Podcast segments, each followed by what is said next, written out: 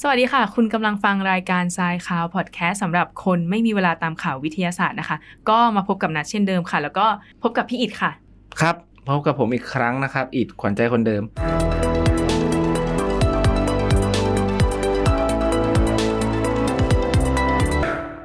วันนี้เข้าข่าวกันเลยก็แล้วกันนะครับ เพราะว่าข่าวเราค่อนข้างเยอะประมาณสิบข่าวได้ ใช่วันนี้ข่าวเยอะนะคะ ก็ข่าวแรกก็เป็นอะไรไปไม่ได้เลย นอกจากข่าวอวกาศค่ะ เราจะมาอัปเดตโครงการ Artemis ที่จะไปดวงจันทร์ เคยอ่านกันไปแล้วนะครับ กับข่าวโครงการอาร์ทิมิสเป็นโครงการที่จะส่งมนุษย์กลับไปเหยียบดวงจันทร์อีกครั้งหนึ่งอ่าจริงๆอะเราเคยอ่านไปใน EP ก่อนๆแล้วว่าเป็นโครงการอะไรกันมาบ้าง แต่เราจะมาย้อนกันเพราะว่าหลาย ๆ ท่านที่เพิ่งเข้ามาฟังนะคะ ก็ อาจจะยังไม่รู้จักโครงการนี้ ก็คือ Artemis เนี่ยเป็นความร่วมมือของ NASA แล้วก็ SpaceX ใช่แล้วก็ ESA ด้วยที่เป็นองค์การอวกาศยุโรปครัที่บเขาจะมีความหวังที่จะพามนุษย์เนี่ยขึ้นไปสำรวจดวงจันทร์อีกครั้งหลังจากไม่ได้พาขึ้นไปมาแล้ว 50 ปีในโครงการอพอลโล 17 อืมอืมเพราะว่าเขานะครับไม่ได้แค่จะไปเหยียบนะ แต่ว่าจะไปทำการทดลองตั้งถิ่นฐานกันบนดวงจันทร์เลยทีเดียว ก็คืออยากลองว่าแบบมนุษย์จะขึ้นไปอยู่บนดวงจันทร์ได้หรือเปล่าอืมอืมซึ่งเรื่องของเรื่องเนี่ยมันเริ่มจากว่ามียานอวกาศที่ชื่อว่า Luna Reconnaissance Orbiter เนี่ย ที่เป็นของ NASA เนาะที่เขาโคจรรอบดวงจันทร์อยู่แล้วอะเขาก็ไปสำรวจเจอว่า เออเนี่ย ดวงจันทร์มีน้ำแข็ง ในในในบริเวณที่เป็นขั้วใต้ ต้องบอกงี้ก่อนมันจะมีบริเวณที่เป็นเงาอยู่ในเงามืดอย่างถาวรบริเวณอืมขั้วใต้เพราะว่าเป็นบริเวณที่แบบเป็นหลุมเนาะเป็นหลุมเข้าไปแล้วก็ ไม่มีแสงอาทิตย์ส่องถึงเลย เขาก็เลยบอกว่าเออตรงนั้นอะ มันน่าจะมีน้ำแข็งอยู่แบบมาก ๆเลยอะ ก็คือต้องบอกว่าดวงจันทร์เนี่ยมันหันหน้าด้านเดียวเข้าหาโลกเนาะใช่ มันก็จะมีบางด้านที่เราไม่เคยเห็นของมันมาก่อนเนาะอย่างเช่นขั้วบนกับขั้วล่างนี่ก็ไม่เห็น เขาบอกว่าในหลุมลึกของอุกกาบาตใช่ มันจะมีในดวงจันทร์เนี่ยมันน่าจะมีน้ำแข็ง บริเวณที่มีน้ำแข็งอยู่ในใต้ก้นหลุมนะครับ เพราะว่าใช่พระอาทิตย์มันส่องไม่ถึงสำหรับมุมตรงนั้น ใช่อืมใช่แล้วก็เพิ่มเติมอีกอย่างหนึ่งอย่างที่บอกว่าตรงขั้วใต้เนาะที่มันจะมีหลุมอุกกาบาตที่แสงอาทิตย์ไม่เคยส่องถึงเลยเนี่ยเขาก็เลยบอกว่าน้ำแข็งบนดวงจันทร์เนี่ยน่าจะมีคุณสมบัติในการรองรับการตั้งถิ่นฐานของมนุษย์ด้วยอย่างเช่นแบบ เอามาแยกเป็นออกซิเจน กับไฮโดรเจนไหมอะไรอย่างนี้ ก็ ข่าวนี้ก็จะมาอัปเดตนะครับ เพราะว่าวันที่ 29 สิงหาคมนี้นะครับ ก็จะเป็นกำหนดการของภารกิจ Artemis 1 ที่จะทดสอบนะครับ ส่งจรวดไปโคจรรอบดวงจันทร์ก่อน คือต้องบอกว่า Artemis เนี่ยเขามีภารกิจย่อยๆ 11 ใช่เกือบประมาณแบบตอนนี้แพลนไว้เนาะ11 ภารกิจซึ่งภารกิจแรกเนี่ย จริง ๆเขาจะวางไว้ว่าจะส่งยานอวกาศเนี่ย ส่งจรวดเนี่ยขึ้นไปตอนประมาณเดือน พฤษภามิถุนาที่ผ่านมาแต่ด้วยแบบความเหมาะสมความพร้อมอะไรเงี้ยก็เลยเลื่อนมาเป็น 29 สิงหาคมที่จะถึงนี้อืมในการส่งจรวดที่ชื่อว่า SLS หรือที่ชื่อว่า Space Launch System เนี่ย ขึ้นไปโคจรรอบดวงจันทร์ก่อน โดยที่ไม่มีคนด้วยนะ อืมอืมหลังจากนั้น Artemis 2นะครับ ในปี 2024 ตามแผนเนาะอืมก็จะส่งนักบินอวกาศ 3 คนไปโคจรรอบดวงจันทร์นะครับ หลังจากนั้น Artemis 3ในคาด ว่าคาดว่าเนอะ2025 ถึง 2026 จะส่งคนไปเหยียบดวงจันทร์อีกครั้งหนึ่ง ซึ่งครั้งนี้ยังไงคะกำหนดไว้ว่าจะมีผู้หญิงคนแรกไปเหยียบดวงจันทร์ด้วยอืมตามชื่อของภารกิจคือภารกิจ Artemis ซึ่งเป็นเทพเจ้าที่เป็นผู้หญิง แล้วก็เป็นเทพเจ้าของดวงจันทร์และคันศรใช่ อืมก็หลังจากนั้นก็จะมีภารกิจต่อ ๆ ไปใช่สี่ห้าใช่หกเจ็ดแปดเก้าสิบสิบเอ็ด อ่าไปเรื่อยๆก็จะเป็นการนำโมดูลที่อยู่อาศัยลงไปติดตั้งบนดวงจันทร์จะไปสร้างที่อยู่อาศัยเบสแคมป์อะไรอ่าอย่างเงี้ยบนรอบๆขอบของหลุมอุกกาบาตใช่นะครับ แล้วก็จะนำส่งระบบสาธารณูปโภคต่างๆ ไปยังดวงจันทร์ก็ข่าวอาร์เทมิแล้วก็อัปเดตกันไว้เท่านี้ เดี๋ยวถ้ามีอะไรในอาร์เทมิสองที่เรายังทำรายการอยู่เราจะมาอัปเดตต่อนะก็คะคาดว่าสัปดาห์หน้าก็อาจจะได้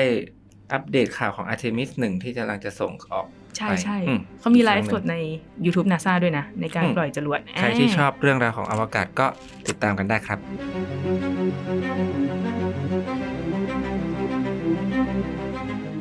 ข่าวที่สองนะครับ ยังอยู่กับข่าวอวกาศเช่นเคย กับพระเอกของเราที่อยู่กับเรามาหลาย EP แล้วก็เราคือใช่เจมส์เว็บ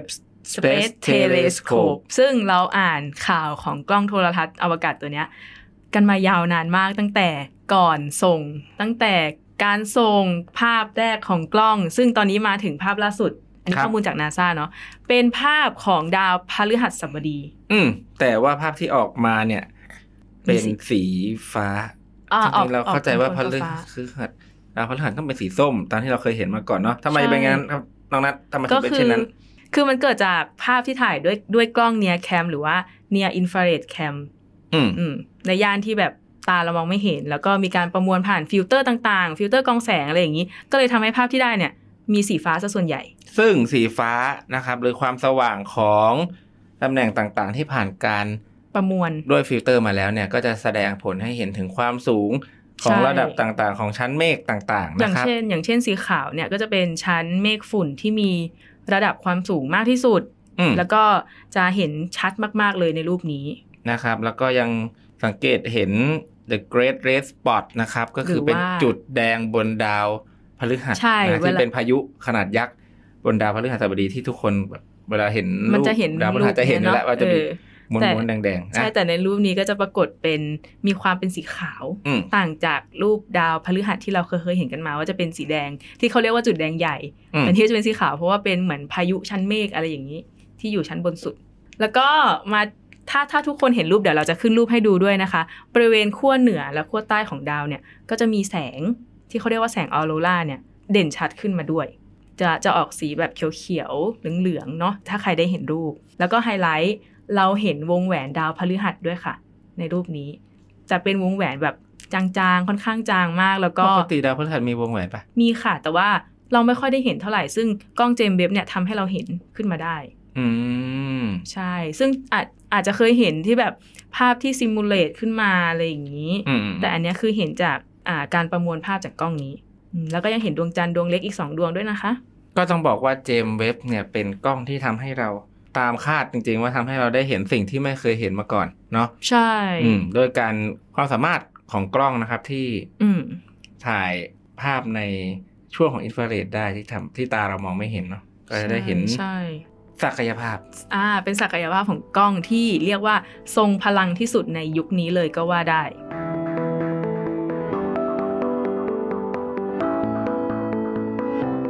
ต่อมาเป็นข่าวเทคโนโลยีกันบ้างนะคะ กับเรื่องของหุ่นยนต์ที่เขาเรียกว่าเป็นหุ่นยนต์ผู้ช่วยมนุษย์ ชื่อว่า My Buddy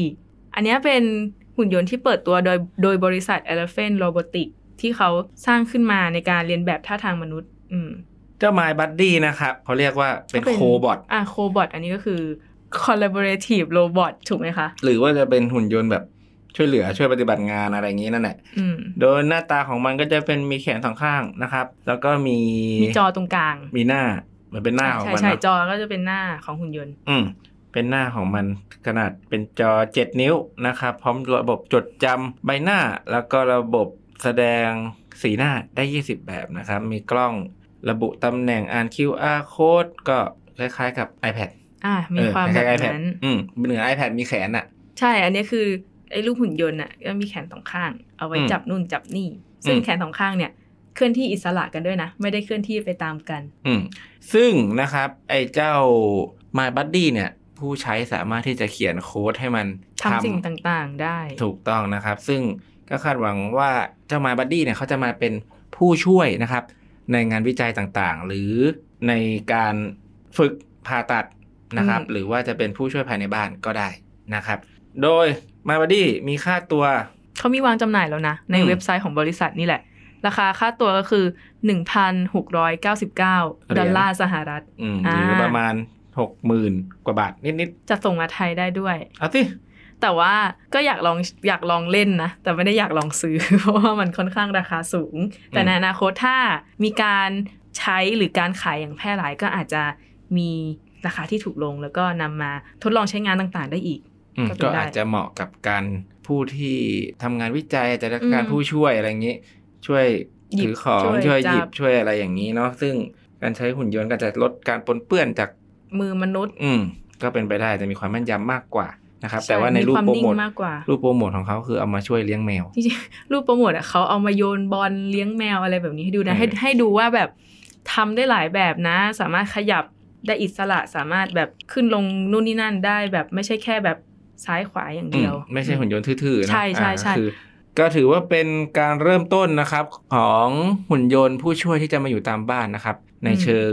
พาณิชย์ ละกันก็ถือว่ามีการเปิดขายกันแบบจริง ๆ จังๆ แล้ว ก็คาดว่าอนาคตนะครับ เราอาจจะได้เห็นเจ้าหุ่นมาบัดดี้เนี่ยมีราคาถูกลงแล้วก็อาจจะได้เจอกันอยู่ทุกจับบ้านจองมว่าแบบนำมา entertain ในบ้านก็เป็นไปได้ อืมก็เป็นไปได้ครับ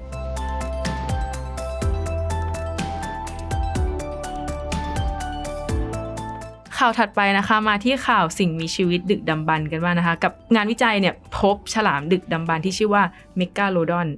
ครับที่ตัวใหญ่มากอืมๆอะอันนี้เป็นงานวิจัยจากวารสาร Science and Advance ค่ะ มันเป็นยังไงคะพี่อิดเขาบอกว่านะครับ จริงอืๆมเมกาโลดอนเนี่ยก็เจอกันบ่อยอยู่แล้ว คือมันไฮไลท์เด่นก็คือเมกาโลดอนอะคือเป็นต้องเล่าก่อนเนาะเล่าก่อน ย้อนเรื่องก่อน ต้องบอกว่าฉลามนะครับ เป็นปลากระดูกอ่อน ก็คือกระดูกของมันเนี่ยมันจะไม่ได้ไม่ได้ แข็งเหมือนกับคนอะที่เป็นแคลเซียมองค์ประกอบ อ๋อ คือเวลาตายไปก็คือสามารถย่อยสลายง่ายถูกไหมใช่ ถูกต้องมันเลยอ่าเกิดเป็นฟอสซิลที่หลงเหลือให้เราได้สำรวจเนี่ย ยาก เพราะฉะนั้นสิ่งที่มันจะเหลือของพวกฉลาม หรือปลากระดูกอ่อนเนี่ย จะเหลือฟันอืมในพวกฉลามหรือปลากระดูกอ่อนเขาจะใช้ฟันในการกำหนดลักษณะ แล้วก็ในการบรรยายเป็นชนิดใหม่นะครับอืมโดยครั้งแรกเนี่ยก็คงจะเจอฟันฉลามที่ใหญ่มากอ่า ก็เลยเป็นที่มาของชื่อของมันที่ชื่อว่าเมกาโลดอนก็คือเมกาใหญ่โอดอนคือฟัน ก็คือเป็นฟันขนาดใหญ่นะครับอ๋ออมเป็นที่มาของชื่อมัน แล้วทีเนี้ยพอเขาเจอ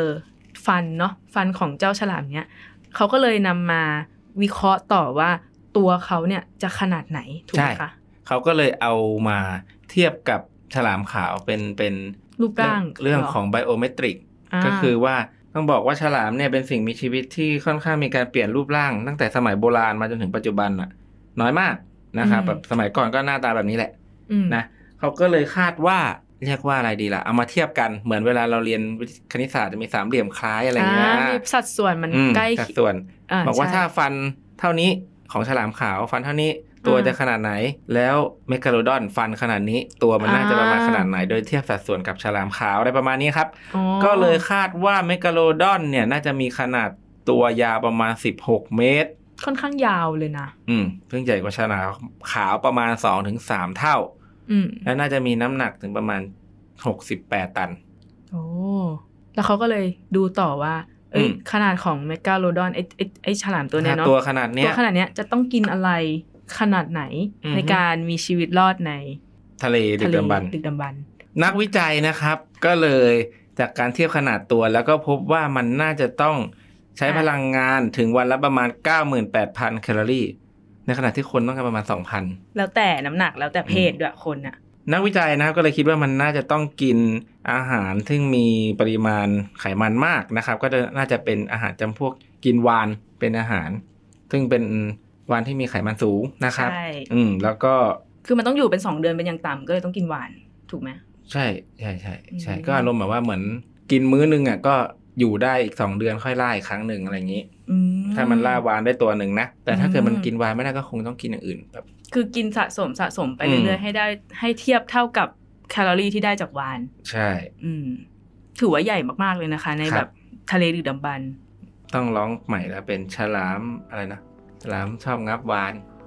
ส่วนวานนั้นชอบคุณงับ งับ งับงับ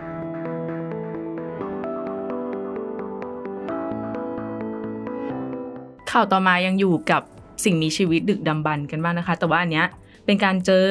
รอยตีนต้องขออนุญาตใช้คำว่ารอยตีนนะคะ เนื่องจากว่าเป็นถูกรยต้องแล้วของสัตว์เนาะเออถ้าถงเป็นคำเป็นคำที่บัญญัตินะครับในภาษาไทยเนาะว่า ถ้าคนเนี่ยจะใช้คำว่ารอยเท้า ถ้าสัตว์เนี่ยจะใช้คำว่ารอยตีนอะก็ไม่ได้เป็นคำหยาบอะไร เราก็อืมจะใช้ในข่าวนี้นะคะ เหตุการณ์เกิดขึ้นที่รัฐเท็กซัสค่ะอืมโดยในที่อยู่ในอุทยานไดโนเสาร์ Valley State Parkใช่นะครับ ตามชื่อแล้วเนาะเป็นไดโนเสาร์วันเล่ก็ชื่อไดโนเสาร์เลย อืมเหตุการณ์มันก็เกิดขึ้นว่าในแม่น้ำแห่งหนึ่งในอุทยานเนี้แหละครับ อืมมันเหือดแห้งลงอืมเขาก็เลยไปเจอว่ามีรอยตีนไดโนเสาร์เนี่ย เป็นทางยาวเลยแบบเหมือนเคยเดินย่ำเมื่อแบบประมาณร้อยล้านปีที่แล้วอะไรอย่างเงี้ย อืมเขาสันนิษฐานว่าน่าจะอยู่ประมาณ113ล้านปีก่อนนะครับ ซึ่งเป็นรอยของไดโนเสาร์อืมชนิดอะไรเอ่ยกลุ่มอะไรเขาก็บอกว่าอยู่ในตระกูลอัลโลซอร์อ่าอืมแต่ว่าชื่อว่าเป็นรอยตีนของอาโคแคนโทซอรัสอ่าก็คือเป็นรอยตีนของไดโนเสาร์กินเนื้อขนาดใหญ่ เขานะก็ครับประมาณว่าน่าจะสูงประมาณ15ฟุตอืมหนักซึ่งพวกเนี้ยมีชีวิตอยู่ในช่วงประมาณ 112 ถึง 125 ล้านปีก่อน มักพบเจอในทวีปอเมริกาเหนือนะครับ ในรัฐเท็กซัสเป็นเป็นประจำหมดแล้วล่ะ ก็คือเหมือนเป็นเจ้าถิ่นของเขากัน คือที่อยู่เขาอยู่ตรงนั้นแล้วก็ อืมมีขนาดตัวประมาณ 15 ฟุต และมีน้ำหนักประมาณ 7 ตัน อืมอืมตัวเบ้อเริ่มเหมือนกันนะ ใช่ตัวใหญ่มากนะ ซึ่งซึ่งการเกิดรอยตีนมันเกิดขึ้นได้ไงน้องนัทก็คือการเกิดรอยตีนสัตว์เนี่ยถ้าใครได้เห็นรูปเนาะคนจะคิดว่าแบบเป็นการเหมือนสุนัขย่ำลงบนพื้นปูนที่ยังไม่แห้ง อืมอืมอืมอะหลักการมัเดียวกัก็นเหรอคล้ายๆกันนิดๆหน่อยๆซึ่งไดโนเสาร์เนี่ยหรือว่าสัตว์ดึกดำบรรพ์เนี่ยเวลาที่เขาย่ำลงไปในโคลนหรือว่าชั้นตะกอนที่มันยังไม่แข็งตัว มันก็จะเกิดรอยปั๊มเข้าไปอยู่แล้วใช่ไหมมแล้วพอย่ำไปปุ๊บ ไม่มีใครไปยุ่งกับรอยตีนนั้น วันเวลาผ่านไปปุ๊บตะกอนตรงนั้นอะ มันจะแข็งตัวเป็นหิน แล้วก็มันก็เลยค่อนข้างที่จะเก็บร่องรอยนี้ไว้เหมือนเราปั๊มลงในแม่พิมพ์อะพอมันแพ็คตัวแข็งลงแล้วมันมีการวาดภาพของตะเหมืกอนอนเหมือนเราเอออะไรว่าเด็กๆ เราเอาอะไรไปปั๊มลงดินน้ำมัน แล้วก็ดีดีดินน้ำมันมันก็แห้งเงี้ยเหรอใช่ประมาณนี้ไหมแข็ง ประมาณนั้นแต่ติดแต่นี้เป็นตะกอนแล้วก็เลยกลายเป็นหิน แล้วพอวันเวลานานเข้านานเข้ามันก็จะมี ตะกอนที่พัดพามาจากที่อื่นใด ๆ ก็ตาม มามาปิดทับรอยนี้ไว้อะอืมมันก็เลยมีการแยกชั้นกันแล้วพอ วันเวลาผ่านไป ตรงนั้นถูก อ่าเขาเรียกว่าอะไรเวทเทอริงหรือว่าการผุพังออกไปอ่าชั้นบนมันก็เลยหาย มันก็เลยเหลือเฉพาะตะกอนที่มีรอยของรอยตีนของไดโนเสาร์หรือว่าสัตว์ต่างๆ นั่นเองก็ประมาณนี้ น่าสนใจมากเลยนะครับ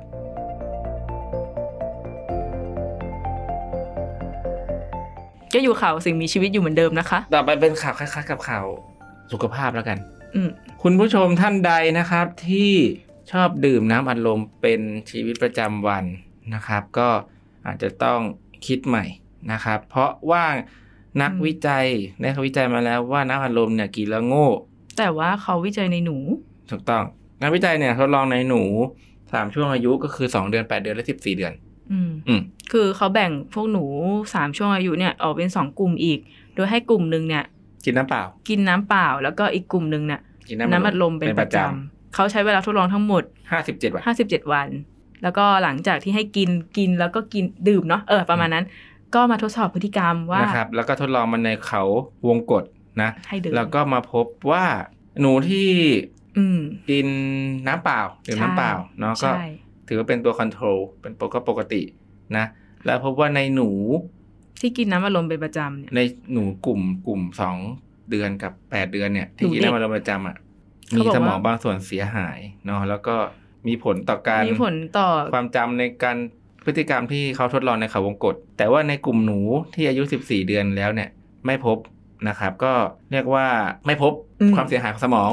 ก็เรียกว่ากลุ่มของหนู 14 เดือนเนี่ยเขาเป็นตัวแทนของหนูที่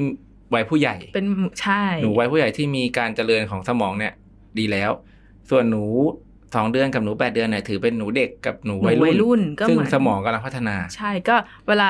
ดื่มน้ำอัดลมไปเยอะๆอะมันก็เลยอาจจะไปมีผลต่อการพัฒนาสมองตัวนี้ถูกในต้องเด็ก อืมซึ่งสมองที่โดนทำลายนะครับ ก็จะเป็นส่วนของ frontal cortex เนาะอืมที่ควบคุมความจำสมาธิการตัดสินใจ และสมองส่วนฮิปโปแคมปัสที่ ควบคุมด้านความจำการเรียนรู้นะครับ ก็สรุปเลยว่าแบบสรุปเลยว่าในหนูแล้วกัน อืมอืมในหนูเนาะว่าในเด็กอะ่ะ ก็ยังไม่ควรทานน้ำอัดลมเป็นประจใช่ำอืมอันนี้แล้วใคร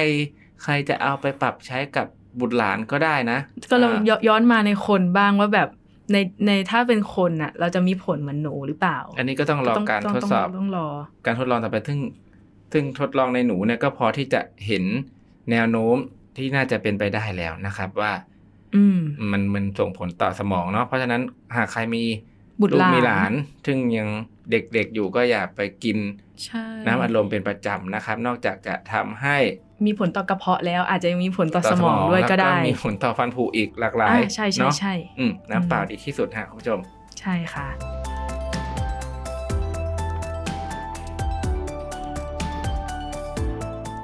มาที่ข่าวประเทศไทยกันบ้างค่ะ กับการพบปลาแมงมุมที่เขตรักษาพันธุ์สัตว์ป่า อุ้มผางจังหวัดตาก อืมเคยรู้จักแต่ลิงแมงมุม ลิงแมงมุมเป็นยังไงอะ เป็นชื่อมันสไปเดอร์อ๋อมังกี้เป็นลิงที่ใช้หางแบบเกี่ยวต้นไม้ได้เออเหมือนอ้แมงมุมเคยเห็นเคยเห็น แต่อันนี้เป็นราแมงมุม ไม่ใช่เป็นราที่มีหน้าตาเหมือนแมงมุม เป็นยังไงคะลายแมงมุมเราต้องเล่าให้คุณผู้ฟังงั้นเราต้องเล่าก่อเห็นนว่าภาพใครก่อนเป็นคนเจออะงั้นเล่าก่อนว่าใครเป็นคนเจออะ กลุ่มงานวิจัยกีตวิทยา และจุลชีววิทยาป่าไม้นะครับนำโดยดร วินันดาหิมามานนะครับนักวิทยาศาสตร์ชำนาญการพิเศษ และดอืรมบารมีสกลรักษ์นักวิทยาศาสตร์ชำชำนานาญญการพิเศษนะได้ร่วมกับนักวิจัยด้านราวิทยาเนาะจากไบโอเทคอืมจากอืมไบโอเทคพบนะครับปลาแมงมุม เขาใช้ชื่อว่าลาแมงมุม เป็นชนิดใหม่อืมสกุลใหม่เลยสิ สกุลใหม่ของโลกเลยนะครับคุณผู้ชมอะโดยตั้งชื่อมันว่า Polystromomyces aranii อารานีอีอืมซึ่งคำว่า aranii ก็มาจากคำว่าแมงมุมเนาะอารักเน่อ๋อใช่ก็เพราะว่าราชนิดนี้นะ มันจะขึ้นอยู่บนถุงไข่ของแมงมุม ต้องเล่าให้ฟังก่อนถุงไข่ของแมงมุมเนี่ย ว่าปกติแมงมุมบางชนิดมีการพฤติกรรมวางไข่ไม่เหมือนกันอ๋อนะครับ บางชนิดก็อุ้มเอาไข่ออกมา แล้วก็สร้างใยใยใยใยห่อถุงไข่ไว้ แล้วก็อุ้มไว้ที่ท้องหิ้วไปหิ้วมา บางชนิดก็ทำเป็นถุงแล้วก็ห้อยลงมาอ๋อเป็นเป็นเหมือนทุ่นระเบิดอ๋อเหมือนกับพวกกลุ่มของแมงมุมแม่ไม้แล้วก็บางชนิดก็ทำเป็นถุงแล้วก็แปะไว้ตามมุมห้องอ๋อบางชนิดก็แปะไว้อย่างตัวเนี้ยเขาแปะไว้ที่ใบไม้เศษซากใบไม้ อืมเป็นการวางไข่บนใบไม้ถูกไหมคะ ใช่ ที่เขตรักษาพันธุ์สัตว์ป่าอุ้มผางจังหวัดตากนั่นเอง แล้วก็ทางทีมวิจัยก็ได้มาวิเคราะห์ แล้วก็ บรรยายเป็นชนิดใหม่นั่นเองนะครับ ซึ่งอืมหน้าตาของมันนะคุณผู้ชมอ่าก็จะเรียกว่าอะไรล่ะเหมือนเห็ดอะขึ้นเออมามีเห็ดสีทองทองๆเหลืองอ่อนทองทองใช่ใช่อ่อนๆแทงแทงแทงแทงแทงขึ้นมาบนถุงที่เป็นใยสีขาวใช่ของแมงมุมอีกทีหนึ่งนะครับอืมประมาณนี้อธิบายพอจะเห็นภาพกันไหมฮะ เดี๋ยวแปะภาพให้ดูค่ะอะเดี๋ยวลองดูในภาพกันนะครับอืมซึ่งก็อาจจะต้องวิจัยกันต่อไปนะครับ ว่ามันจะมีสรรพคุณอะไร เหมือนกับถังเช่าหรือเปล่านะ แต่ว่าตอนนี้ระหว่างที่รอการวิเคราะห์ข้อมูลนะครับ ก็อย่าเพิ่งไปอย่าเพิ่งกินกันซีซัวนะ อย่าเพิ่งนำไปเออนู่นอย่านี่เพิ่งนั่นไปเร่งเร่งนะ เพราะว่าก็มี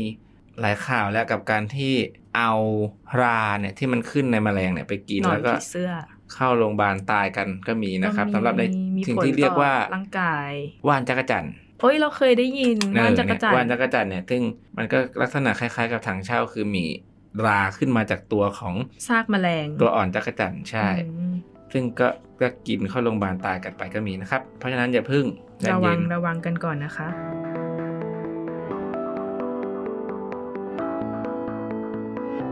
ก็มาที่ข่าวสุดท้ายนะคะ เป็นข่าวในประเทศไทยค่ะ มีสาวท่านหนึ่งไปทานหมูกระทะ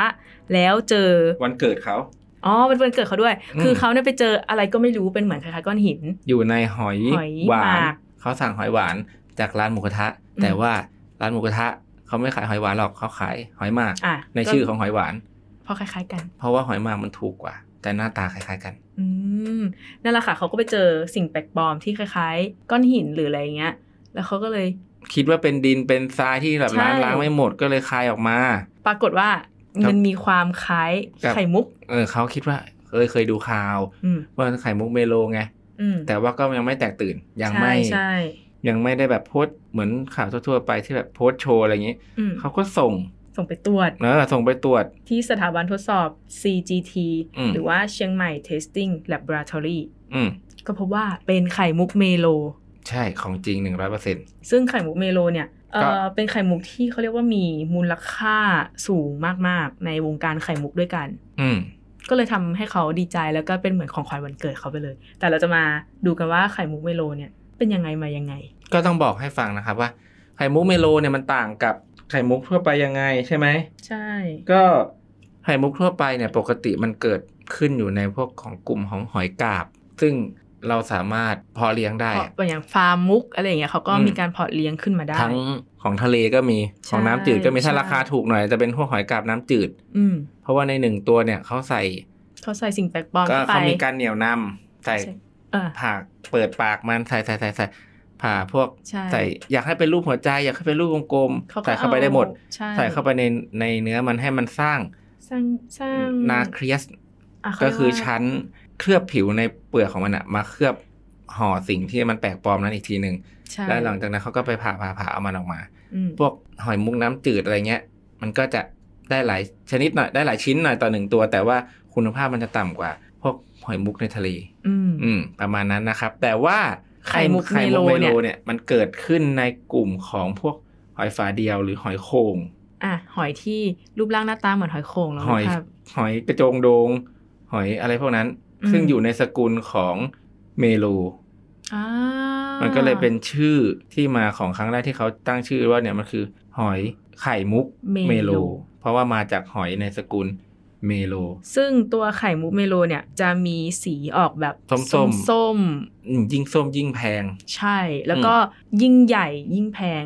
อืมน้ำหนักก็คือวัดเป็นกะรัต กะรัตเหมือนเพชรเลย แล้วก็เล่าต่อเนาะที่มันแพงเพราะว่าโอกาสเกิดมันทำฟาร์มไม่ได้ เลี้ยงไม่ได้อะเรายังเลี้ยงเรายังเออเพาะทำเป็นพันธุ์ระดับธุรกิจเอออะใช่ไม่ได้ทำไม่ได้อืมก็คือเพราะฉะนั้มันนต้องคือเกิดตามธรรมชาติเท่านั้น โดยดวงดวงด้วยแบบขึ้นกับดวงเลยเพราะว่าโอกาสเกิดเพียงหนึ่งในสามพันสามพันตัวเท่านั้นเป็นเองพันๆตัวคือสามารถเจอไข่มุกเมโลเนี่ยได้ตัวเดียว อืมก็หลักการเกิดก็คล้ายๆกันก็คือเกิดจากสิ่งแปลกปลอมที่เข้าเข้าไปไป แล้วก็เกิดการระคายเคืองก็เลยสร้างมาห่อหุ้มแล้วก็สร้างกลายสารเป็นมาห่อหุ้มให้เขาเนี่ยไม่ระคายเคือง แล้วมันก็เลยออกมาเป็นไข่มุก ใช่ประมาณนี้ถึงแม้ว่า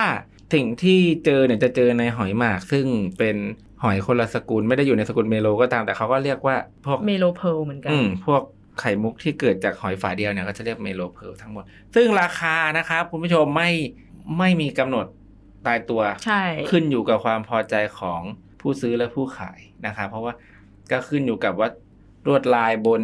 ผิวของไข่มุก ความเรียบ ความเรียบความใหญ่ความเงาวอืมก็ มีผลต่อราคา มีผลต่อราคาก็คงเหมือนอัญมณีทั่วๆไป ใช่ก็เหมือนกับเป็นของสะสมใช่ใช่เป็นของใช่สะสมมากกว่า ใช่ ไปกินหมูกระทะกันไหมคะ ก็กินทั้งสามพันตัวต้องเจอตัวหนึ่งอะโอ้โห คุ้มไหมไม่รู้เหมือนกันนะคะ อะต้องลองดู ก็เดี๋ยววันนี้จบกันไปกับประมาณ9ถึง10 ข่าวเดี๋ยวนัดกับพี่อิดต้องลาไปก่อนนะคะ สวัสดีค่ะ สวัสดีครับ